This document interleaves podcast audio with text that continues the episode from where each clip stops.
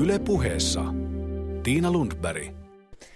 Kesä lähenee loppuaan ja niin myös tämä ohjelmasarja.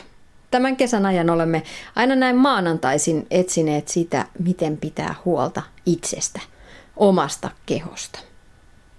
Joogaa, ruokaa ja ekstreme kokemuksia, niitä ainakin on ollut tarjolla. Syksyä kohti mennessä lomien loppuessa toiset meistä odottavat jo innolla syksyn haasteita ja sitä työelämää, arkea.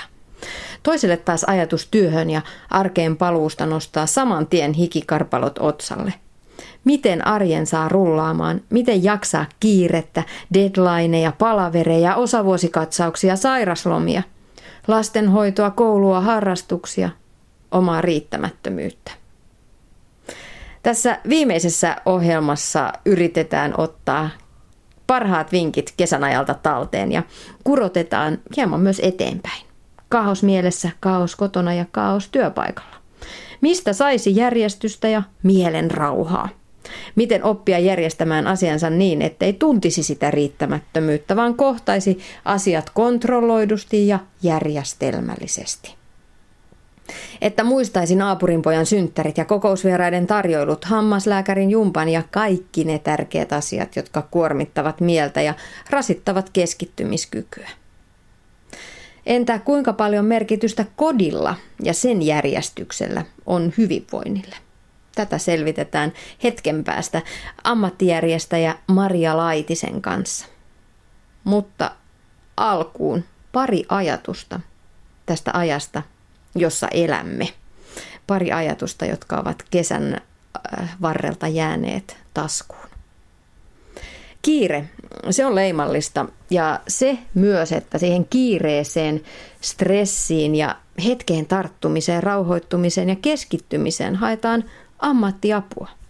On mindfulnessia, meditaatiota, henkistä valmennusta, elämäntaidon valmennusta. On oikea jooga-buumi. Miksi ihmiset ovat juuri nyt oikein joukolla innostuneet joogaamaan? Siitä puhuttiin kesän alussa, kun keskustelemassa olivat joogaopettaja Mia Jokiniva, life coach Tiina Österholm ja intuitiivinen parantaja Noona Seppä. Kyllä se on varmaan aika paljon sitä just, että haetaan sitä, että mikä, mikä on sitä kokonaisvaltaista hyvinvointia, haetaan niitä välineitä, niitä apuvälineitä tavallaan siihen omaan arkeen ja siitä selviytymiseen, koska siitä on myös paljon tullut semmoista selviytymistä meidän elämästä. Mm. Että se ei ole enää, kun me ei olla tasapainossa, niin no ei mikään ihme, koska tämä yhteiskunta on voimakkaasti myös semmoinen, mikä ei ainakaan edesauta sitä tämä kiirekulttuuri ja tämä mentaliteetti, niin totta kai siis tapoja on monia, että, että se puhuttelee. Mm. Että se on yksi tapa päästä siihen tasapainoon myös. Ja sitten mä uskon myös, että, että kun, kun se on laji, jossa on ikään kuin syvempi viitekehys, että si, siinä on enemmän kuin vain liike, että se ei ole vain jalkakyykkyä, se ei ole vain kalorin polttamista, se on sinällään niin semmoista merkityksetöntä tai niin kuin yksi taajuusliikuntaa, kun moni liikuntalaji on, että sitä tehdään ikään kuin äh, reisivatsapakka joo, te, ihana joo, esimerkki. tehdään vähän niin kuin vaan sen takia, että pitää. Niin... Että et tämä on niin kuin pakollinen suoritettava hyvinvoinnin palikka mun jokapäiväisessä arjessa, ja nyt sekin on tehty, ja nyt mä voin mennä kotiin ja niin kuin tuntea itseni rennoksi tai hyväksi ihmiseksi. Ja sitten joukas on ehkä se, että et, se on niin paljon enemmänkin, että si- siinä on se mieli ja siinä on se keho, mutta sitten siinä on myös, jos haluaa vaikka kokonainen elämän laidallinen filosofiaa, historiaa, kaikkea mahdollista muuta, minkä voi liittää siihen liikuntalajeen. Mm. Että se kiehtoo moni ihmisiä, että, että se on muuta kuin vain liike. Ja siitä voi tulla helposti myös monelle elämäntapa, että siitä tulee sitten vielä syvempi Joo. tavallaan se. No monta kertaa olette sanonut tässä, että henkinen hyvinvointi ja tässä ajassa ja näin, mutta miksi tänä, tänä päivänä se henkinen hyvinvointi kiinnostaa ihmisiä niin paljon? No, Mia. Jollain tapaa mä koen, että se, se on edelleen, jopa tämä kysymys on vähän kertoo semmoisista menneen, menneen talven tuulista, että se, se perustavanlaatuinen ajatus, että se mieli voisi olla sitten kehosta jotenkin irti, että miten meidän edes tarvitsee puhua henkisestä hyvinvoinnista, kun se holistinen hyvinvointi on aina se keho ja mieli. Mutta ehkä se on osa tätä koko ajan ilmiötä, että kun me ollaan jatkuvan ö, kasvun taloudessa ja me ollaan niin kuin ikuisen voiton tavoittelun ja niin kuin rahan tekemisen hinnalla millä hyvänsä ö, ikään kuin maailman järjestyksessä, niin kyllähän siinä helposti käy niin, että et, et se ihminen oikeastaan unohtuu. Ihminen unohtuu ja sitten sit sinne etusijalle tulee se kasvu tai se raha tai jokin sellainen. Ja mikä meissä on ihmistä ja mikä meistä, meidät erottaa roboteista, niin se on se henki, jota nyt tuntuu, että ihmiset on alkaneet yhä enemmän etsiä. Että nyt tämä joku kadonnut pala minua, että ei se voi olla vaan, että mä oon tämmöinen robotti, joka menee aamusta iltaan, vaan mm. täytyy olla jotain muutakin. Niin, ja ehkä tuohon liittyen just se, että, että aika monia ohjaa mieli tai ego että me tehdään hirveän paljon päätöksiä meidän elämässä mielen tai egon pohjalta ja me ollaan täysin unohdettu meidän sydän ja sielu myöskin siitä kokonaisuudesta, että ne on jossain tuolla vähän just irrallaan leijailee ja mm. nyt pitäisi ehkä ottaa koppi sit vihdoin siitä, että ja, ja just tämä, että, että ei vaan elettäisi muiden odotusten mukaan, vaan elettäisi oikeasti sitä omaa elämää. Tiina. Joo, kyllä mä näen kanssa, että se on jotenkin tämä suorituskeskeisyyden kulttuuri, mistä me yritetään vähän päästä nyt niin kuin vapaaksi. Ja mä huomaan, että, että mulla käy paljon sellaisia noin kolme neljäkymppisiä usein naisia, jotka, jotka on korkeasti koulutettuja – he on tehnyt jo pitkää uraa ja, ja tota, menestynyt työelämässä ja muussakin elämässä ja heillä tuntuu olevan niin kuin ulkoapäin katsottuna kaikki tosi hyvin, että heillä on ehkä niin kuin perhe ja, ja hyväpalkkainen työ ja, ja he on sillä tavalla saavuttaneet paljon, mutta sitten he on yhtäkkiä oivaltanut, että hei, että mähän on koko ajan niin kuin toteuttanut tässä nyt jonkun toisen mm. niin kuin agendaa ja että ei tämä ollut se mun unelma, että vähän sama mikä mullekin tuli, että, että mä oon jotenkin mennyt ulkoapäin ohjautuen ja sitten niin kuin pysähtynyt miettimään, että mitä minä oikeasti haluan. Mm ja onko tämä elämä nyt just se, että, että mikä se oli se, mitä mä alun perin halusin. Mm. Ja siinä vaiheessa sitten ruvetaan etsimään sit apua, että hei, että mä en voikaan niin kuin enää sisältäpäin hyvin, että ulkokuori kyllä niin kuin loistaa, mutta sisältä en hehku. Mm. Ja siinä vaiheessa tullaan sitten, että hei, mitä mä voin tehdä. Johtuuko se, että henkiselle valmennukselle ja teidän työlle on kysyntää se, että tänä päivänä monilta ihmisiltä puuttuu se kaikista koneista ja muusta johtuen se taito tarttua niihin kauniisiin hetkiin. Mia? Mä uskon kyllä, että nyt ollaan just asian ytimessä, että jos mietitään kuinka pirstaleinen ja kuinka satoja, ellei tuhansia ärsykkeitä täynnä meidän jokaisen jokapäiväinen arki on, niin sehän ei voi olla vaikuttamatta siis ihan aivojen rakenteisiin, hermostorakenteisiin, synapsiyhteyksiin, siihen, miten äh, ikään kuin sätkyjä meistä tulee tai ei tule. Ja, ja sitten taas vastaavat, onko se sitten meditaatioharjoittelu tai onko se sitten kristinuskon rukoilu tai onko se sitten mikä tahansa muu läsnäolotekniikka avannossa oleminen, kun sä saat ikään kuin kondensoituu sun tietoisuuden yhteen pisteeseen ja etsit sitä läsnäoloa. Sä rakennat myös kehollisesti erilaista hermotusta, erilaista aivolepoa, erilaista tätä hetkeä, kuin siinä ärsykkeiden keskellä, että, että ehkä se on monille ihmisille just se, että se, se tarjoaa ikään kuin hengähdyshetken omasta arjesta. Hyvät naiset, millä tavalla te itse saatte rauhan?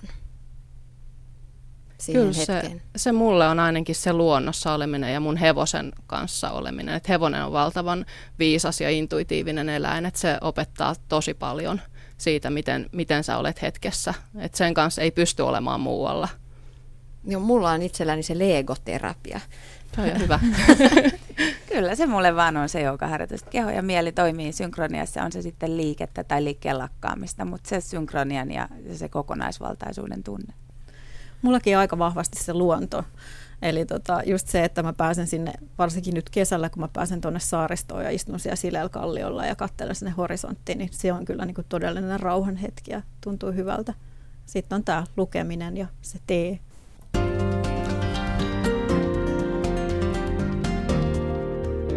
Yle puheessa Tiina Lundberg. Näin me jumppaamme pään sisäisiä asioita. Joogaopettaja Mia Jokiniva, life coach Tiina Österholm ja intuitiivinen parantaja Noona Seppä tarinoivat.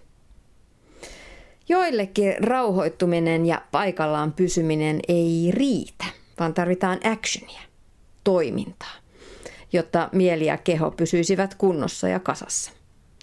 Ekstreme-kokemuksia hakevat niin nelikymppiset perheenäidit ja isät maratoneillaan ja vaikka Jukolan viestissä, samoin kuin parikymppiset kiipeilijät keikkoessaan kymmenien metrien korkeudessa. Mikä saa hakemaan ekstreme-kokemuksia? Miksi kroppaa pitää rääkätä? Vastaamassa ovat triatlonisti ja henkinen valmentaja Ilkka Koppelomäki, naisseikkailijat Elina Borjenström ja Suvi Saarinen Team Snowflakesista sekä kiipeilijä ja kiipeilykouluttaja Johannes Kärkkäinen. Miksi ihmeessä joku haluaa kiivetä maailman korkeimmille vuorille, vaikkapa Mount Everestille, kuolemaa ja sairauksia uhaten, tai laskea vapaa-laskua alpeilla, vaikka lumivyöryuhka on todellinen ja vyöryt vievät joka vuosi ihmisiä mennessään. Tuli, tuli mieleen tuosta ehkä Everestistä, että, että sinnehän mennään, koska se on maailman korkein vuori. Että pallon korkein paikka, niin sen takia ihmiset menee ja siihen on kehitetty vielä tämmöinen brändi ja liiketoimintaa siihen liittyen. Sen takia ihmiset sinne menee. Mutta vapaalasku, ai että. ai että, niin. sanon minäkin. Semmoista mahtavassa pehmoisessa lumessa pöllyttämistä, sehän on ihan, ihan tosi hauskaa.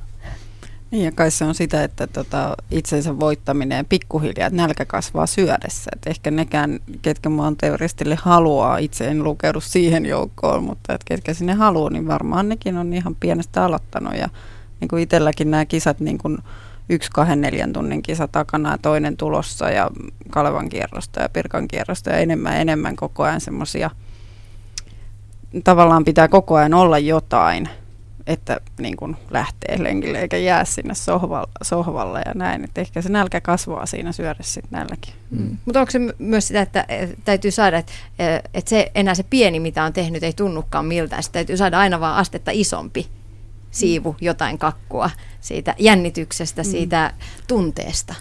Niin, jos ajatellaan tälle niin kuin mielellisesti, niin ihan sama, että kun sä lähdet ajamaan tuohon tielle ja ajetaan 80, ja vaikka se aluksi tuntuisi, että kaupungista kun lähtee 340, se 80 tai moottoritiestä 120 saattaa tuntua tosi kovalta vauhdilta. Mutta sitten kun sä oot ajanut sitä 120 hetken aikaa, niin eihän se tunnu enää yhtään missään. Eli koska silloin kun mieli on tottunut jo siihen tiettyyn vauhtiin, niin tarviikin saada jotain uutta lisää. Ja tämä sama niin kuin on monesti näissä extreme-jutuissa ja monissa muissakin. Ja toinen ehkä näkökanta tähän mun mielestä on se, että ihmiset hakee sitä niin kuin merkityksen tunnetta itselleen. Et kun mä teen vähän vielä enemmän, niin sitten mä oon vähän enemmän merkityksellisempi. Puhutaan liikuntariippuvuudesta esimerkiksi. Mä jollain lailla ajattelen, että, että tätä ei niin kuin missään nimessä voi yleistää kaikkeen, mutta, mutta kuitenkin adrenaliiniriippuvuus on, on ihan tunnettu sekin asiana, että, että, sitten, että mistä jos on sillä lailla riippuvaisuus taipuvainen, niin, niin tavallaan se, että mistä saa ne kiksit. Myös ajattelen, että, että että meitä on niin erilaisia, että on niitä, jotka saa ne kiksit siitä, että koti on siistiä ja, ja taas on niin kuin jotakin pientä siellä saatu fiilattua ja, ja sitten taas toinen, toinen tarvitsee, niin kuin vaikka itse, niin tarvin sen, että, että siinä on joku juttu siinä, mitä tavoittelee. Mutta onko se sitten äh, Mäkänen sinne Everestille, haluaisin enkä Pohjoisnavalle, vaikka, vaikka niin myös tiedostan, että se on mahdollista. Jos mä haluan, niin kyllä mä voin mennä. Niin, varmaan, varmaan toi, toisilla on toi pakenemisen elementti ja toisaalta, toisaalta sitten semmoinen tutkimusmatkailu tai semmoinen moderni tutkimusmatkailu, jossa on tutkimusmatkailua omaan mieleen ja sitten johonkin paikkaan ehkä – kun me puhutaan ekstreeme-urheilusta, niin kuinka paljon on kyse henkisistä voimavaroista siinä suorituksen aikana? Ja kuinka paljon se on sitä fysiikkaa? Triathlonissa ainakin monesti on sanottu niin kuin pitkän matkan triathlonista, että se on 90 prosenttisesti niin kuin sitä henkistä puolta ja 10 prosenttisesti fysiikkaa. En tiedä, meneekö sitten yleisesti kaikkeen ja miten tämä on niin kuin tutkittu, mutta, mutta joka tapauksessa – se, että jos on vuosia reenannut, niin se harvoin sitten enää sitä fyysistä kunnosta kiinni, vaan se on siitä, että miten sitten se henkisen kanti jaksaa pitää, kun ei tavallaan enää jaksa, niin jaksaa kuitenkin jaksaa vielä silloinkin.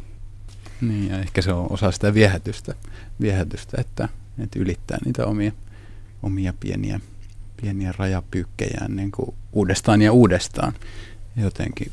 jotenkin. Mutta kyllä mä ajattelen myös, että en nyt oikein osaa erottaa fyysistä ja henkistä niin kauhean tarkkarajaisesti toisistaan, mutta, mutta kyllä, kyllä varmaan semmoisilla psyykkeen ominaisuuksilla on kiipeilyssäkin iso, iso sija. Tosi iso. Mitä, mitä haastavammasta ja pitkäkestoisemmasta ja vaikeammasta ympäristöstä on kysymys, niin sitä enemmän ehkä ne henkiset ominaisuudet korostuu. Kyllä se henkinen puoli siinä nimenomaan siinä pitkäkestoisessa suorituksessa, niin ekat, ekat maratonit, neljä ja puoli tuntia, niin kyllä se siinä niin kuin se, se just se henkinen puoli, sitä miettii jo etukäteen, niin kuin muistan kun ekalle maratonille harjoittelin ja luin niitä juttuja kauhe, kauheasti ahmin kaikkia juttuja joka paikasta ja luin ja siis paras maratoni mihin ikinä on mitenkä parha, niin kuin valmistautunut. Et sen jälkeen juostut meni vähän, niin kuin, vähän huonommilla valmisteluilla ja näin, niin se oli kyllä paras, paras sitten niin kuin fiiliksiltäkin sitten se. Mitä se, sellaista henkistä voimavaraa tämmöisessä voi treenata vai onko se vaan niin kuin synnynnäinen ominaisuus? Että... Koke, kokemuksen kautta varmaan, että testaamalla. testaamalla.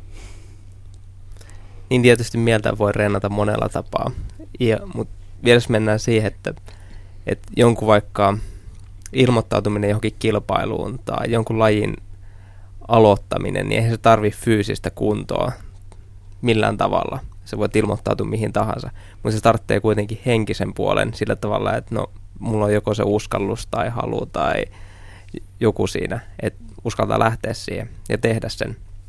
Ja, ja tota, monesta kilpailustakin selviää, vaikka jos ikinä niin kuin harjoitellut sitä kyseistä lajia, riippuu tietysti vähän pituudesta. Ja, ja siellä niin kuin nimenomaan testataan sitä henkistä puolta, että miten sitä jaksaa. Mutta mielihän oppii aika paljon sitä, että, että kun mä onnistun tässä, niin mi- missä muussa mä pystyn onnistumaan.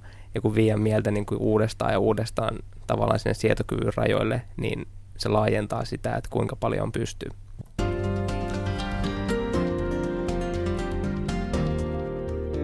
Yle puheessa Tiina Lundberg. Kokonaisvaltainen hyvinvointi, se on päivän sanapari. Se hyökkää silmille, se hyppää silmille joka puolelta. Sillä myydään niin huonekaluja kuin kirjoja, palveluja ja ruokaa. Ruuasta puhutaan tänä päivänä enemmän kuin koskaan. Miksi ruoka on nyt niin innostava aihe, niin tulenarka aihe ja niin rakas, intohimoinen asia? Ravitsemusasiantuntija Patrick Bori, Niina Hietalahti, ruokakauppa Antonet Antonista sekä ravintoasiantuntija Jaakko Halmetoja puhuvat nyt ruuasta. Ja syksyä kohti kun mennään, niin monella alkaa ihan kohta se aika, kun kesäkiloista pitäisi päästä eroon. Mikä olisikaan passeli dietti? Mikä mahtaa olla in? Niin, no jos nyt miettii ehkä, ehkä koska itseni lihavuustutkijaksi on varmaan jossain vaiheessa titulerannut ja tämmöisessä yhdistyksessäkin on, niin voin vaikka aloittaa. Siis se on vaan realiteetti, että niitä tulee meidän. Jossain vaiheessa ne ärsytti, hyydytti, harmitti, että ne sekoittaa ihmisten päät. Nyt siihen on jo tottunut. Se ei tarkoita, että mä antaisin ne olla ja edit kommentoisi, mutta et se, on, se nyt vaan on realiteetti, että niitä tulee niitä, koska ihmiset tarvii niitä, media tarvii niitä ja näin on. Sitten niin kuin, siellä pinnalla tietysti yritetään tehdä sitä duunia, että ihmiset näkisivät, että että niinku, et, et tavallaan niinku hyvässä painohallinnassa on aika yhteiset sävelet, niitä aina, niinku, jotka, jotka tulee monella lailla kokonaisvaltaiseen hyvään jaksamiseen ja, ja tasaiseen syömiseen ja kasviksi kannattaa olla ja bla bla bla. Ja silloin kun nämä tärkeimmät jutut on siellä, niin se on ihan yksi lysti kutsutaanko sitä niitä jutaksi vai hormonidietiksi vai zoneksi tai miksi sitä kutsutaan suositusten mukaan. Se joka tapauksessa toimii ja jos ne olennaiset juttaa se ei ole siellä, niin se, sen jälkeen se on ihan yksi lysti, miksi sitä kutsutaan, niin ei se tavallaan toimi. Eli, eli painohallintakin on aika asia kyllä, josta varsin hyvin kyllä tiedetään, miten se kannattaisi tehdä, mutta se kyllä ei vaan näy sitten niin kuin ihmisten silmille. Että. Jotenkin musta tuntuu tämä hormonitasapainodietti, olisi aika ihana suora tie onneen. Esimerkiksi mm, tämän dietin mukaanhan siis hormonitasapainolla on merkitystä siihen, mihin kohtaan kehossa rasvaa kertyy. että jos mun ongelma on esimerkiksi tämä vatsa, niin sitten kun mä laitan tietyt hormonit kuntoon, niin hups, vatsamakkarat ovat mennyttä. Mut siinä, siinäkin esimerkiksi dietti, joka antaa hirveän fiksuja ohjeita. Niin kuin, niin kuin tosi, tosi fiksuja ohjeita elintapojen liikunnassa ja syömisessä ja ihan muissakin elintavoissa. Nuku riittävästi näin pois. Tosi hyvä. Et siinä on vaan ehkä tullut vähän brändäyksenä päälle sit se, se hormoninimi, joka tekee siitä hienomman ja, ja näin poispäin. Mutta esimerkiksi siinä ihan, ihan fiksuja asioita. Ja niin se on monessa muussakin asioissa, kun lähtee katsoa niitä ö, erinäköisiä painohallintakirjoja ja muita trendejä, niin se on paljon hyvää ja sitten joku vedetään vähän hassusti joko yli brändäyksen nimissä tai jostain muusta syystä. Mm. Mutta aina se sekoittaa niitä ihmisiä tietysti vähän. Mutta toisaalta tämä helppoa. Napaläskistä pääsee eroon vähentämällä kahvijuontia. No sitten tietenkin tämä syö kolme vai neljän tunnin välein ja mm. suosi luolamiehen ruokaa. Mm. Mutta noissa mun mielestä keskeisempänä, mitä mä itse tarkastelen paljon tämmöisiä ilmiöitä, että esimerkiksi just tästä hormonidieettijutusta on tullut tosi iso ilmiö Suomessa, mm. niin mä enemmän aina mietin sitä, että minkä takia. Ja yksi keskeisin syy on, että ihmisillä on valtavasti haasteita just hormonitoiminnan kanssa. Monen niin kuin, elintapoihin ja ruokavalioon ja muuhun liittyvä asian suhteen, se tavallaan peilaa sitä, että missä se haaste oikeasti on.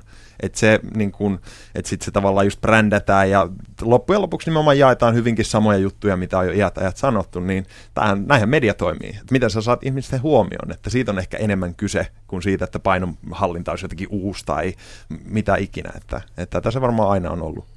Jotenkin mä mietin usein näitä, kun kuuntelen näistä eri dieteistä sitä, että, että varmaan niin kuin just niin kuin sanoit, että, että ei kaikkea pidä, pidä tota, sanoa, että ne on huonoja, että niissä on paljon hyvää, mutta se, että just, että, että kun kaikessa on ongelmana just se elämänhallinta mm. ja se, että, että, että just sen oman, oman arjen palastaminen siihen ja syömistauot ja sun muuta, että, että olisi hirveän hyvä, että esimerkiksi tämmöisiä, on se hormonidietti mikä vaan, että sä voisit mennä testaamaan sitä niin kuin viikoksi johonkin laitokseen ja sitten sä oot siellä ja sut pakotetaan syömään sitä ja silloin sä niin kuin näet, että toimiiko se, mutta se on niin kuin hirveä haaste, että kuka pystyy oikeasti toteuttamaan tällaisia niin kuin siinä normaalielämässä, että mm.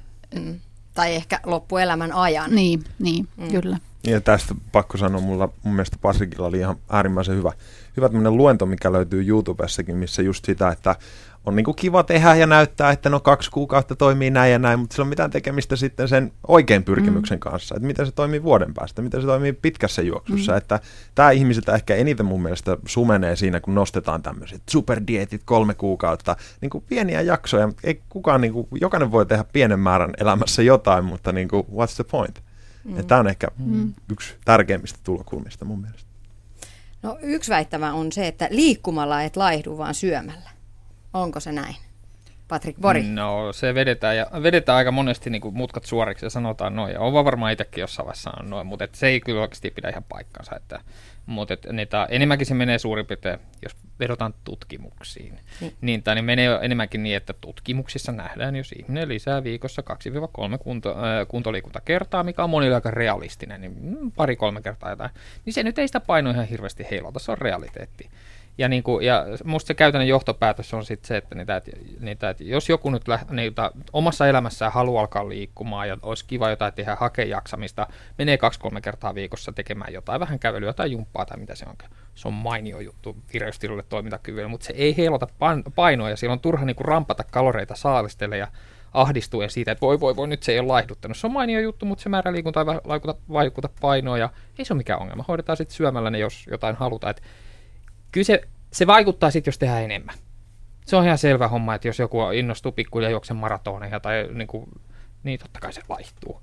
Mutta enemmänkin se, itsekin joskus on vetänyt siinä mutkat suoraksi sen takia, että niinku ihmisten fokus liikunnassakin siirtyisi enemmän siihen hyvinvointiin ja niihin hyvinvointijuttuihin, eikä niin, että rampataan jumpissa, vedetään itsensä piippuun ja niinku sanotaan, että hitto, kun se ei tunnu hyvältä se liikunta ja on paikat niin kippäinä. Mieluummin nautittaisiin siitäkin ja unohdettaisiin sen, että, se pitäisi, että ei sen tarvitse vaikuttaa painoon.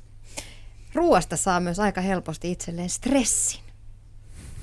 Mitä sanotte? Mä voin sanoa lyhyesti se, että mitä tahansa tekeekin, tekee sitten fiksuja tai valintaa, fiksumpi tai ns. heikompia valintoja, niin, niin ei niistä missä nimessä kannata kuitenkaan stressiä ottaa. Että oli valinta mikä vaan, niin älkää nyt ihmeessä stressiä ottaa, koska se ei paranna yhtään mitään asiaa, se ei johda mihinkään hyvää. Että et se on niinku ensi juttu. Sitten voidaan lähteä aukoon, aukoon muuta stressiin liittyen, mutta se ei auta mitään. Siitä on pelkkää haittaa. Se syö voimia. Mun mielestä nämä lähtee aika pitkälti ihan meidän vähän, voisiko sanoa primitiivisimmistäkin tota, kulmista siinä, että me jossain sosiaalisessa ympäristössä yleensä lähdetään määrittelemään itsemme aika paljon sillä, että miten me ilmennetään meidän elämää ja mitä me syödään ja sen kautta ihminen aika helposti sitten sitoo identiteettinsä siihen, mitä syö. Ja toi on oikeastaan ainut tapa, miten voi saada mitään isompaa kitkaa edes missään, millään elämän sektorilla aikaa. Että sitoo, luulee, että minä olen se, mitä minä syön tavallaan siinä, siinä kontekstissa, että nyt minä määrittelen itteni sen kautta. Mä teen tämmöisiä valintoja, ihmiset näkee mut näin. Et näähän voi olla kaksi ihan täysin irrallista asiaa, mutta toi on se, mikä saa aikaan, että jengi viettää tuolla 10 tuntia nettifoorumeilla väitelle. Ja niin kuin, et sehän on vaan sitä, että on tavallaan samaistunut siihen, mitä tekee. Ja no ei mun mielestä mene mitenkään automaattisesti käsi kädessä. Että mä voisin vielä sanoa, että toi mun mielestä kaikki tiivistyy siihen, että ihmiset on ihan liian vähän istunut alas ja miettinyt omaa arvomaailmansa. Mm. Koska sitten jos mennään oikeasti siihen, että hei, mitkä on tärkeitä juttuja sulle, niin jokainen listaa terveyden ja kaikki, mutta elää ihan ristiin sen kanssa. Mm. Eli se, että niin kun, ähm, no, joku hieno mies on joskus sanonut, että jokainen, joka elää varoinsa mukaan, kärsii mielikuvituksen puutteesta. Ja musta tuntuu nimenomaan se, että mä tunnen ihmisiä, jotka ei tienaa yli mitään ja syö ihan kurmeen ruokaa päivästä mm. toiseen. Se on totta. Et se, se on vaan tavallaan sitten sitä kiinni, että, että jos oikeasti arvomaailmassa mm. ruoka nähdään enemmän investointia, nähdään enemmän niin kuin siitä näkökulmasta, niin totta kai se menee oikeaan lokeroon. Mutta moni haluaa haluta terveyttä, mm. mutta tekee ihan eri lailla sitten elämässä. Haluan, haluan lyhyesti sanoa, niin, että omassa, omassa työssä, niin kuin varmaan moni muukin kollegan työssä, niin onneksi tulee aina välillä asiakkaita, joiden ykköstavoite on parata jaksamista ja, ja niin, tai, tai sitten joskus tulee sivutavoitteena. Siinä on hauska, hauska juttu, että, niin että sitten kun siellä tehdään tämmöisiä ehkä hyvin teknisiä, monille tunnetumpia asioita, että aletaan syömään tasaisemmin ja juoda riittävästi ja näin poispäin, tämmöisiä, niin, kuin, niin, joo, ne jaksaa vähän paremmin, ihan ok. Mutta sitten kun meillä on ihminen, joka stressaa syömisestä paljon, niin kuin tulee voi voi, jos pitää ottaa takaa ja pohtii paljon, että tekeekö nyt oikeat valita. Ja se henkilö oppii tai opetellaan syömään kuitenkin, syömään hyvin ja, tai syö niin kuin syö, mutta oppii syömään niin kuin vapautuneemmin, vähemmän stressiä, niin sit vasta meillä avautuukin oikeasti voimavaroja. Sitten ne ihmiset säteilee. Mm. Et kun puhutaan niin kuin syömisen jaksamisvaikutuksista, me aina puhutaan näistä teknisistä asioista, mutta et, niin kuin, kyllä mä sanon, että täällä on huikea potentiaali niin kuin joillakin ihmisillä mm. vapauttaa voimia. Patrik Bori, Niina Hietalahti ja Jaakko Halmetoja keskustelivat. Ei stressata ruuasta, liikutaan, koska se on kivaa ja haetaan liikunnalla henkistä hyvää oloa rasvan polton sijaan. Ja ruokavalio, se muutos tänä syksynä voisi olla, että lisää kasvikunnan tuotteita. Esimerkiksi smoothiet ovat maailmallakin todella suosittuja niitä voisi tehdä vähän useammin. Luulen, että näillä ajatuksilla pääsee jo pitkälle tänä syksynä. Kunhan vielä se tärkein, eli koti, saataisiin kuntoon. Ja jotain rotia omaan ajan käyttöön. Kutsuin ammattijärjestäjä Maria Laitisen apuun.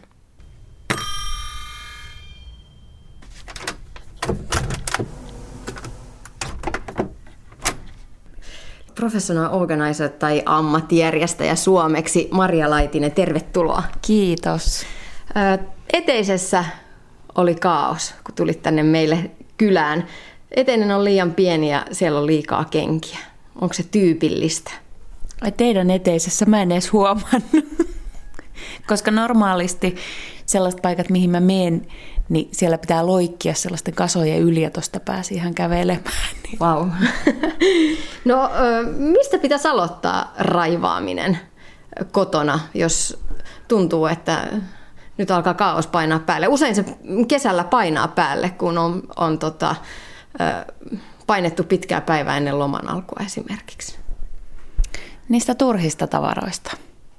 Että aika usein niin, tota, niin, niin ihmisillä on ihan roskia saattaa olla kotona, että toiset pitävät niin tämmöisiä tyhjiä muovipusseja, jos niitä on hirveä määrä, niin ne pitää niitä roskapusseina, siis sellaisina potentiaalisina roskapusseina, mutta jotkut saattaa myös ajatella, niin kuin esimerkiksi minä, että jätesäkillinen tyhjiä muovikasseja on roskaa. Eli siis sille, että niitä, niitä on liian paljon ja ne on liika, liian paljon on turhaa, tai että jos sulla on liikaa, niin osa siitä on turhaa. Eli tota, sellaista, mitä on liikaa, niin sellaisesta kannattaa aloittaa.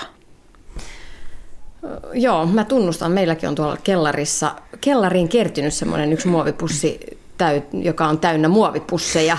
Sitten siellä on muovipussi, joka on täynnä tyhjiä pulloja. Sitten siellä on muitakin erilaisia muovipusseja. Ne kertyy sinne, koska musta tuntuu, että oikeasti mulla ei ole aikaa viedä niitä pois. Ne unohtaa sinne sen takia, koska no just nyt mulla ei ole aikaa. Nyt mä en, nyt mä en jaksa. Olkoon se ensi viikolla sitten. Tai sitten kun mä teen si- suursiivouksen. Ei kun sitten kun me tehdään se kellariremontti, sitten mä siivoon ne. Onko tämä tyypillistä? No on ja just nimenomaan toi, että, että sä sanot, että sitkui ja, ja tota, että niin kuin mä teen sen sit myöhemmällä ajalla ja sit joskus ja, ja aika usein sitten, niin sitä aikaa ei tule ikinä. että, tota, että mä oon tässä itse miettinyt kovin paljon siis silleen niin tämmöistä teemaa, vähän tämmöistä memento mori-teemaa, että, tota, että silleen niin kuin muista kuolemaa. Että tavallaan se, että siis silleen niin kuin, että se, että, että, että mitä me halutaan saada aikaisesti, jos huomenna kuolis ja mehän ei tiedetä sitä, niin mitkä on niitä asioita, mitkä haluaisit, että on hoidettuna siinä vaiheessa, kun ei enää ole itse täällä, että tota, että et, tuossa läheinen ihminen kuoli joku aika sitten ja sen, sen tiimoilta tavallaan hyvin paljon niin kuin ajatellut sitä, että mikä on turhaa ja, ja mitä pitää säästää ja mikä on sitten hyvä säästää. Että tota, et, et, semmoinen, jotenkin semmoinen ajatus, vaikka se tuntuukin pahalta tavalla ajatella, että mä oon kuolevainen ihminen, niin, tota, niin, niin, niin se on aika terveellistä. No mutta Maria Laitinen, miksi meillä on tänä päivänä sitä kamaa joka puolella? No ensinnäkin niin mä ajattelen, että semmoiset isot säilytystilat, vaikka niitä aina siinä vaiheessa kun asuntoa etsitään, niin se on aina ensimmäinen kriteeri, millä perusteella asunto ostetaan, että on hyvät säilytystilat, niin ne ei ole ihmiselle oikeastaan mikään siunaus. Sen takia, että, siis sille, että sinne kertyy just niitä tyhjiä muovikasseja, jossa on tyhjiä muovikasseja, koska siis sille, että jos on pienet säilytystilat, niin nehän käytetään paljon järkevämmin kuin isot säilytystilat, että sen takia esimerkiksi omakotitalo ja autotallit, niin saattaa olla hyvin sellaisessa käytössä, että, että auto ei mahu sinne autotalliin ollenkaan sisälle, kun siellä on kaikkea kamaa. No onko osa sitä, että me ei osata siivota?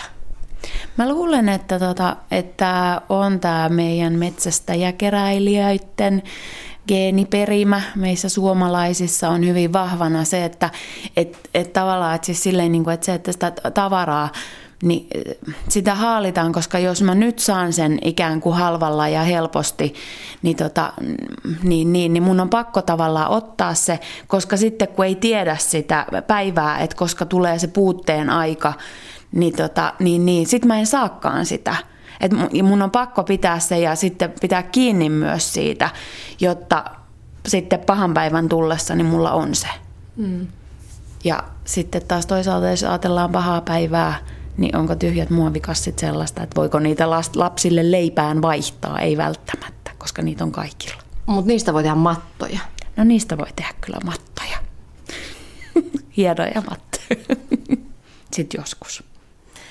No Feng Shui-sisustusfilosofian mukaan kodilla on iso merkitys mielen hyvinvoinnissa. Tietyt elementit tuovat rauhaa ja energiaa. Sisustaminenhan on nyt aika pop-juttu, suosittua. Se on, onko se yksi tapa yrittää pitää niin kuin mieli kasassa? Se, että sisustetaan, laitetaan kotia, yritetään pitää järjestystä yllä. Joo, kotihan on tavallaan sellainen pesä. Että sit kun sä tuut sinne, niin sä saat olla oma itsesi ja sä saat olla vapaasti ja olla sellainen kuin sä oot. Ja, tota, ja silleen niin kuin rentoutua.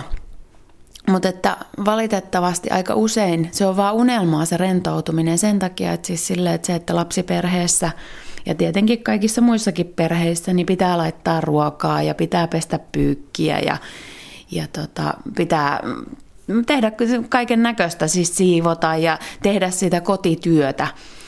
Niin se, että se rentoutuminen voi olla aika vaikeaa sitten – varsinkin kun ihmiset tekee, pienten lasten äiditkin tekee pitkää päivää töissä, niin mä ymmärrän sen, että jos on sellaisia näitä Ruotsin miljonääriäitejä, joilla on aikaa katsoa, että miten, mihin asentoon tyynyt laitetaan sohvalla, kun ne ei käy töissä, niin siihen pystyy siihen satsaamaan, siihen kotiin. Ja sen takia tavallaan siis sillä, että musta tuntuu, että meitä vähän meitä suomalaisia naisia vähän huijataan tällä koko sisustusasialla sen takia, että, tota, että se, että, että ne kodit, jotka on, niin siis se vaatii ihan hirveän paljon työtä, että sä saat kodin sen näköiseksi. Ja myöskin se, että se raivaaminenkin vaatii työtä. Siis se on oikeasti siis silleen, että se, on, se vaatii aikaa ja se vaatii sisua ja kärsivällisyyttä ja se vaatii sellaista päätöksentekokykyä ja kaikkea, että sä saat kodin sellaiseksi äm, sisustuslehden kodin näköiseksi. Itse asiassa katsoin tuota Marko Paanasen ohjelmaa, niin Marko Paananen sanoi, että, tota, että sehän, sehän on niin tämmöinen, se on vaan semmoinen unelma tai sellainen, että ei se edes oikeasti ole. Ei ole tarkoitus, että, että kaikki pinnat on ihan nuoltuja, että kyllä pitää ja munkin mielestä niin elämää pitää olla, että en mä ole mitenkään sen kannalla, että, että jotenkin kodin täytyy olla tosi tyhjä. Niin, mutta toisaalta sellainen siisti, asiat on järjestyksessä, niin sellainen koti tuo mun mielestä myös niin kuin rauhan sieluun. Siitä saa niin kuin hyvää mieltä. Vaikka mä itseäni, esimerkiksi itseäni pidän hyvin epäjärjestyksen ihmisenä ja mulla on hirveän vaikeaa pitää järjestystä yllä. Mun on mä en huomaa välttämättä sotkua silloin, kun mä oon tietyssä mielentilassa. Et mä vaan niin kuin meen ja mun ajatukset lentelee ihan jossain muualla. Mutta silti mulla pitää olla kotona se yksi paikka, se yksi nurkka, yksi hylly, jossa asiat on järjestyksessä, jotta mä sillä hetkellä, kun musta tuntuu, että lapset huutaa, kaikki muu on kaauksessa, keittiössä sotkua, kun yritetään tehdä ruokaa, mutta sit onkin pienimmällä jo kakat housussa ja yksi on levittänyt legolaatikon siihen jalkojen juureen ja sä kompastut niihin, niin sitten kun katsoo siihen yhteen kauniiseen kohtaan, missä on ehkä yksi pieni kukkaki, leikko kukkakin olemassa, niin siinä niin koko sielu lepää ja saa sellaisen rauhan. Kyllä, joo. Ja, ja toisaalta sitten taas semmoinen hyvä järjestys, oli se sitten niin kuin pieni tila tai sitten koko koti, niin siis sehän luo sitä, kun äsken tuossa puhuttiin siitä, että kun on näitä kotitöitä, niin kotitöiden tekeminen on huomattavasti helpompaa, kun koti on järjestyksessä. Ruoanlaitto on helpompaa, kun ei tarvi etsiä mitään astioita ja, ja sitten kun sä otat kaapista jauhoja, niin sieltä ei tule puolikaapillista syliin. Ja ihan siis sellainen, että tavara on kohtuullinen määrä, siivoaminen on aivan eri asia. Mm. Silloin, kun sulle ei ole esimerkiksi sänkyjen alla mitään, eli tavallaan ei ole, ei ole sitä hamstrausta, eikä ole semmoista niin kuin säästämistä tapahtunut, niin, tota, niin, niin, niin sun on niin paljon helpompi imuroida – ja sitten kun ei ole mitään pussukoita ja nyssyköitä ja niitä kirppiskasseja, kun niitä ei ole siinä elintilassa, niin jotenkin siis silleen, että sitten tulee otettuakin imuri esiin. Ja, ja niin, kun emme sitä kahta tuntia siihen si- ekaksi, että pitää järjestää, jotta pääsee imuroimaan. Niin, mm. kyllä. Joo.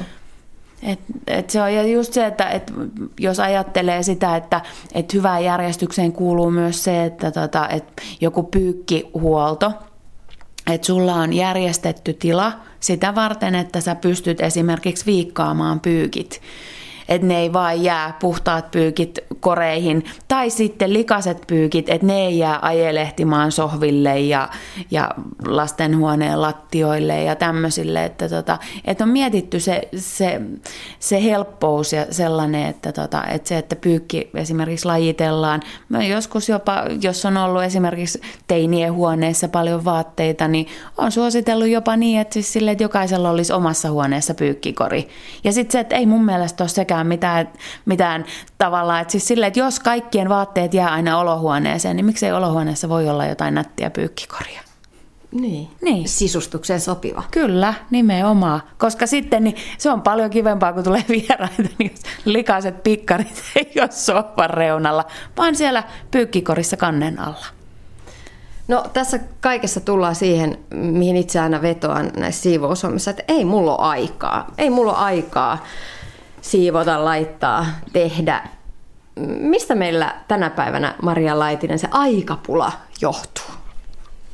No tota, mä oon tässä ajatellut aika radikaaleja asioita.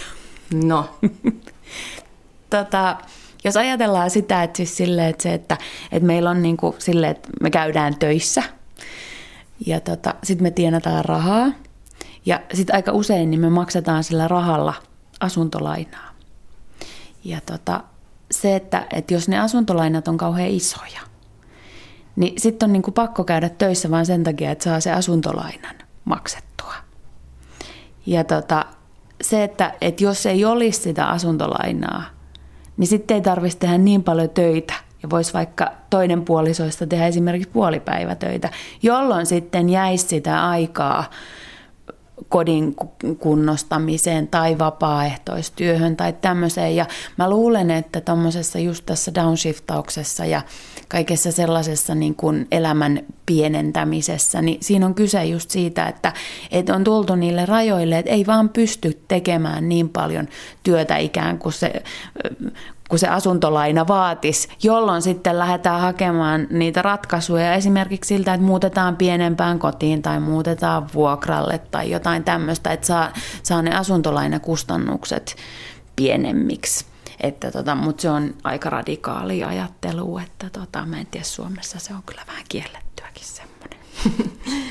mutta silti aina tuntuu olevan kiire. Mä oon ollut tässä pari vuotta kotona kotiäitinä. En mä silti, silti mulla on ollut kiire. Koko ajan ei mulla riitä aika näihin kaikkiin asioihin, mitä tää kotona pitäisi suorittaa. Mistähän se johtuu?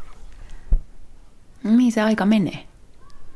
Et se on aika hyvä tehdä semmoista aikainventaarioa, että jos tekee esimerkiksi tota, tämmöistä tavarainventaarioa, niin kuin me asiakkaiden kanssa tehdään, niin mä oon tehnyt myös asiakkaiden kanssa tämmöistä aikainventaarioa, että mihin se aika menee, että kun sä heräät aamulla, niin, niin, niin tota, semmoista niin kuin aikapäiväkirjaa, että tota, et, ja se on itse asiassa varmaan aika hyödyllistäkin tehdä sille, että et, jotkut pitää ruokapäiväkirjaa, ja, tota, ja sitten taas, että jos kirjaisi ne vaikka viiden minuutin tarkkuudella pari päivää sen, että mihin sitä aikaa kuluu, niin varmaan sitten osaisi katsoa, että, tota, että pystyisinkö mä tästä, että onko tämä sellaista, että mä haluan tämän pitää, tämän asian tässä mun elämässä. Että, tota, että tietenkin, että jos on kotona niin lapset vaatii, ja siis sille, että se on sellaista, että sille ei voi mitään. Ja toisaalta siis sille, että jos on, jos on hoitovapaalla, niin on tavallaan sitten antautunut myös niiden lasten käytettäväksi, että se ei ole siinä mielessä, että, että se, se vähentäminen ei sit ole ehkä kuitenkaan niistä lapsista, tai että et, et ei vähennä sitä niin kuin sen lasten osuudesta sitä aikaa, mutta että et, ja et ehkä semmoisella tavallaan siis silleen niin kuin semmoisella läsnä olemisella siinä hetkessä, mitä tekee, niin, tota, niin, niin, niin se, että tekee ne ajatuksella ne jutut, eikä yritäkään sitten ehkä multitaskata koko aikaa, eli tehdä sata asiaa. Vaikka me naiset ollaan kyllä aika hyviä siinä, ja joskus on tosi hyödyllistä tehdä sata asiaa tai ainakin viittä asiaa yhtä aikaa, mutta että sitten myöskin ottaa niitä hetkiä, että ehtii ihan oikeasti rauhassa tehdä ajatuksella mm. jonkun asian.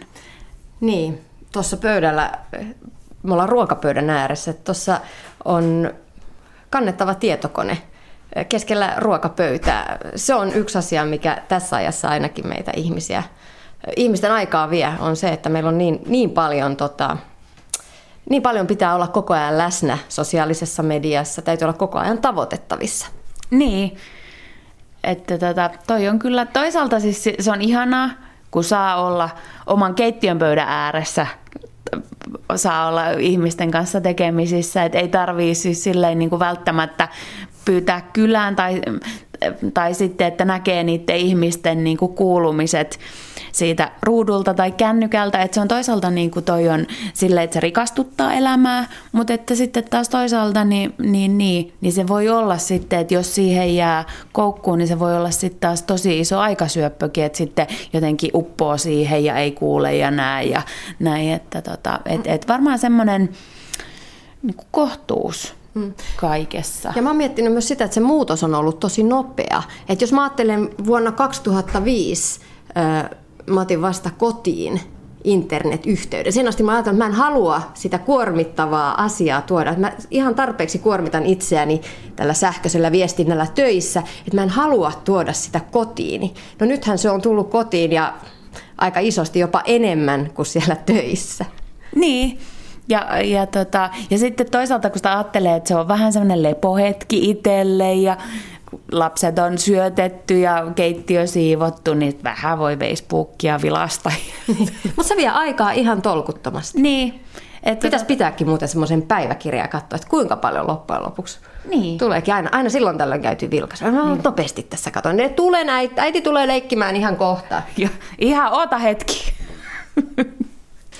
no kiire tuo esimerkiksi tunnetta, että elämänhallinta ei ole kunnossa musta on aika tavallista tässä ajassa, että on liikaa kaikkea, on liikaa sitä virtaa sieltä Facebookista ja Twitteristä ja sähköpostista ja, ja sitten on ihmissuhteet, mitä pitäisi pitää kasassa, kasassa, naapurisuhteet. Pään sisälläkin on kaos, kun työasiat tulee kotiin, työsähköpostit täytyy lukea vielä ennen nukkumaan menoa. Ja keskittymiskykykin on meillä tänä päivänä pikkuhiljaa heikentynyt, koska koko ajan kaikki työ ja kaikki, mitä tehdään, on aika pätkittäistä. Ja niin kuin sanoit äsken, että pitäisi keskittyä, niin me ei niin kuin siihen, syventyä siihen tekemiseen, mikä tekee, niin tekee kunnolla, mutta sehän on tänä päivänä vaikeaa, koska näitä impulseja sieltä täältä tulee koko ajan, mihin pitäisi vastata. Mm, monia haluaa tänä päivänä hakea apua tästä, tähän esimerkiksi joogasta. Se, että meluava maailma on edes sen hetken ulkopuolella ja saa, saa rauhoittua hiljaisuudessa. Maria Laitinen, onko sulla muita konsteja, miten saada sellainen päänsisäinen kaos järjestykseen? No yksi on ainakin sellainen, mitä, mitä mä, ite, mitä mä teen itse jatkuvasti ja mitä mä tonne, tota, on sinne tavararemontin blogiinkin kirjoitin sellaisen niin kuin henkisen tilan järjestämisestä. Eli mulla, jos mulla rupeaa kiertämään, tulee sellainen niin kuin ylikierroksia, siis se, että, että tulee kiertää niin kuin isoja asioita ja pieniä asioita ja, ja sitten että siis silleen niin kuin kaiken näköisiä asioita, kotiasioita ja työasioita, niin tulee semmoinen vyyhti ja sitten tulee semmoinen, niin kuin, että sydän rupeaa jyskyttämään ja rupeaa niin kuin, tulee sellainen hyperventilaatio ja sellainen, että siis silleen, että rupeaa, tulee semmoinen niin kuin tärinä niin tota, mä oon aika usein tehnyt sit silleen, että tota, mä kirjoitan ne kaikki asiat, mulla on semmoinen vihko, ja tota, mä kirjoitan ne kaikki asiat ihan siis silleen niin kuin siinä järjestyksessä, kun ne tulee mieleen. Että oli se sitten vaikka naapurin pojan syntymäpäivälahja ja sitten joku elämän iso asia, niin ne, mä laitan ne kaikki siihen samaan vihkoon. Ja tämän kyllä voi tehdä ihan tietokoneellakin, koska siis silleen, niin kuin, että niiden ryhmittely on sitten helpompaa. Niin, tota, niin, niin, niin sitten tavallaan siis silleen, niin kuin, että se, että mä kuulin, kun yksi ihminen oli tehnyt sen, se oli saanut 14 sivua tietokoneella niitä kaikkia asioita, mitkä pyörii päässä. Ja sitten voi niitä ruveta ryhmittelemään, eli vähän kategorisoimaan, että sekin on sitä järjestämistä. Niin tota, miettii niitä asioita, että mitkä on sellaisia, mihin maailma ei kaadu, jos tämä jää tekemättä kokonaan. Ja niin, tota, niin, niin että se just, että aika, aika harva asia on kuitenkin sellainen, että tota, et, et maailma kaatuu siihen asiaan. Itse asiassa varmaan niin mun ei ole yhtään sellaista asiaa ollut, mihin maailma kaatuisi. Ja, tota, ja sitten sen jälkeen niin voi miettiä, että siis sille, että, että onko tämä sellainen, että siis sille, että tämä täytyisi hoitaa tänään, vai riittääkö tähän, että tämän hoitaa ensi viikolla, vai riittääkö tähän, että siis silleen, niin kuin, että, että jos tämä tulee joskus hoidettua, vai onko tämä sellainen tavallaan mulle unelma, että siis sille, että, tota, että mä vaan haluaisin tehdä tätä, mutta että, että se ei ole kuitenkaan välttämätön ja se ei vaikuta mun elämään – kuitenkaan puoleen tai toiseen. Ja, tota, ja, ja, ja sieltä on sitten loppujen lopuksi niin aika helppo siivilöidä ne, ne että et tämä mun täytyy oikeasti, että mun lapsi on menossa huomenna sen naapurin pojan synttäreille, niin tämä mun täytyy tehdä tänään. Ja, tota, ja, ja et niitä on sitten kuitenkin, saattaa olla viisi asiaa, mutta kun ne kaikki siis, kaikki, että opettelee italian kieltä ja, ja tota, hae uutta työpaikkaa tai mitä ne kaikki onkaan, ne isot elämän asiat, kun ne pyörii siellä niiden pienten kanssa samassa, eikä ne ole niinku eroteltuna mm. toisistaan, niin sitten siitä tulee semmoinen mylläkkä. Mutta että sitten jos sulla on viisi asiaa, niitä mitkä pitää oikeasti tänään hoitaa, pese pyykit Sellainen to-do-lista. Niin. Kyllä, joo. Ja siis silleen, niin kuin, että, tota, et, et, mutta että semmoinen tavallaan siis silleen, että et, et se ensimmäinen tavallaan sellainen raivaus, niin se, että se on vähän, vähän niin kuin aivo-oksennus, että siis silleen, että sieltä, sieltä suoltaa sen kaiken, mitä siellä. Koska sitten kun ne on paperilla, niin ne on paljon helpompi jotenkin käsitellä. Ne on paljon helpompi saada sitten sellaisiin mittasuhteisiin, kun ne ei ole enää siellä mielessä pyörimässä. Ja, ja, tota, ja, ja, ja sitten mä oon vielä tehnyt niin, että kun on sellaisia, jotka pyörii sitten siellä to-do-listalla aika pitkän aikaa. No just ne muovipussit siellä isossa muovipussissa. Öö, joo, tai siis oikeastaan mulla on ehkä enemmän semmoisia niin henkisiä asioita, niin sitten tota, siis sellaisia just esimerkiksi työhön liittyvä, että pitäisi tehdä joku juttu, mutta kun ei saa tehtyä sitä, niin, tota, niin mä otin mun to-do-listan, jossa oli saattanut puoli vuotta pyöriä jotkut asiat, ja aina sitten kun mä tein uuden to-do-listan, kun suurin osa oli niistä viivattu yli, niin että aina sitten viivaan, kun on tehnyt sen, niin tota, vielä mietin sellaista, että mit, mikä on nyt se, mikä mua estää tekemästä tätä asiaa.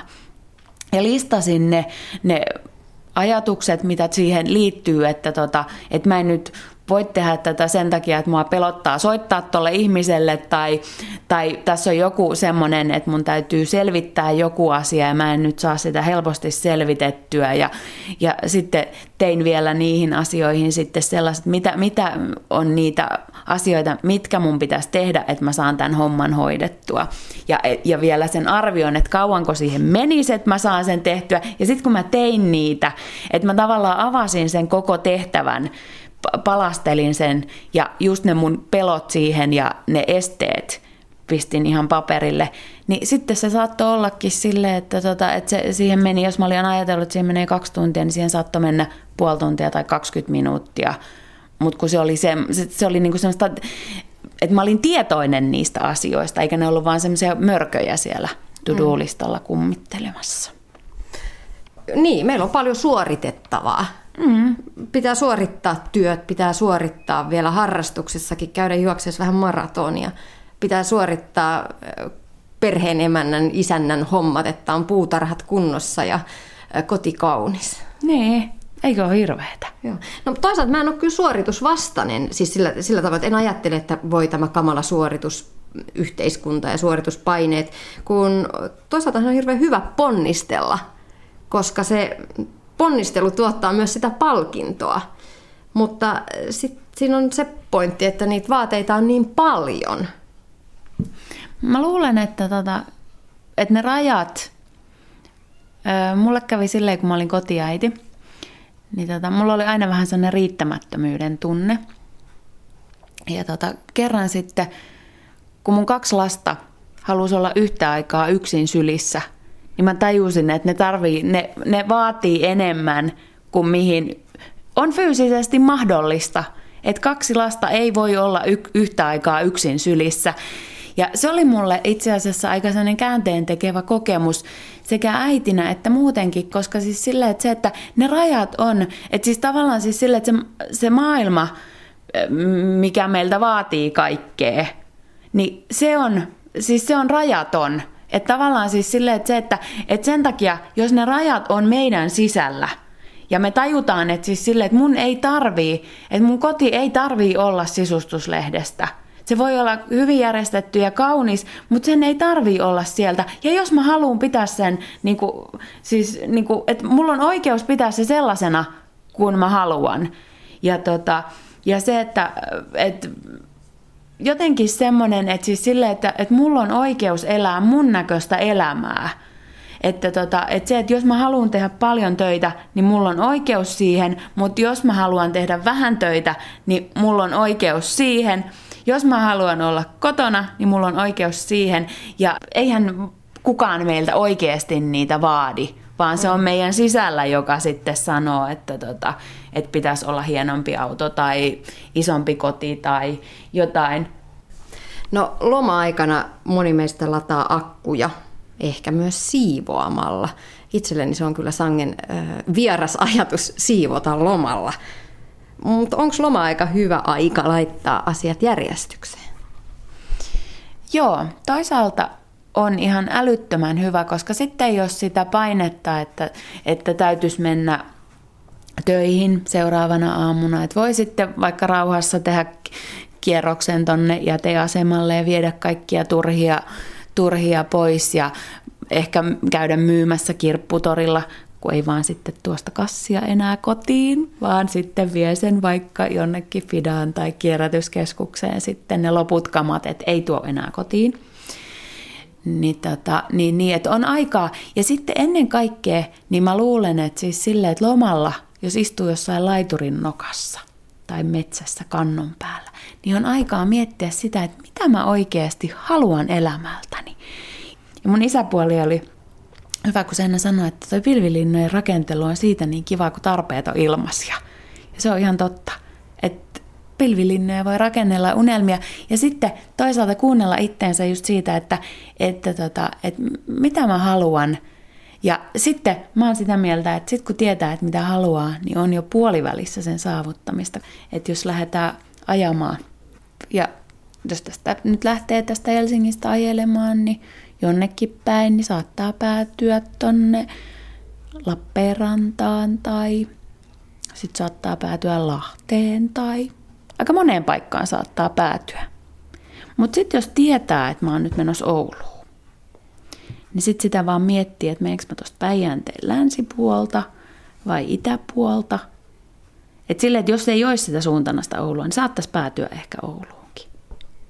Mutta että se todennäköisyys on kuitenkin ehkä pienempi kuin silloin, että, tota, että sä tiedät, että sä, että sä haluat sinne mennä.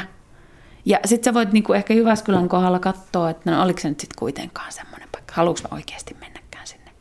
Mutta sitten on se valinta, mutta et se, että se, se elämä ei ole semmoista ajelehtimistä, vaan se, että tietää, että mä oon nyt menossa. Ja sitten jos käy siellä Oulussa ja toteaa, että ei tämä ollutkaan kiva paikka, niin tota, voisit lähteä jonnekin muualle suuntaan. Mutta se, että et elämällä on semmoinen päämäärä ja sillä ajankäytöllä on semmoinen päämäärä. Ja ratkaisut on tietoisia. Niin, niin. Mm. että tämä vie mua kauemmas siitä päämäärästä tai tämä vie mua lähemmäs sitä. Että vähän niin kuin ne hevosen silmälaput, niin, tota, niin, niin ne auttaa sitä, että se hevonen ei näe ihan kaikkea, mitä siellä on. Niin vähän samalla lailla voi laittaa itselleen niitä silmälappuja, että tota, et, et, just sillä, että mä tiedän, että mitä mä haluan. Kiitos Maria näistä vinkkeistä. Jos edes yhden asian pystyisi laittamaan tänä syksynä kuntoon, niin mm, voisi olla jo aika pitkällä. Tiina Lundberg kiittää nyt seurasta. Tavataan syksyllä hyvissä voimissa, levänneenä ja rentoutuneena. Moi moi!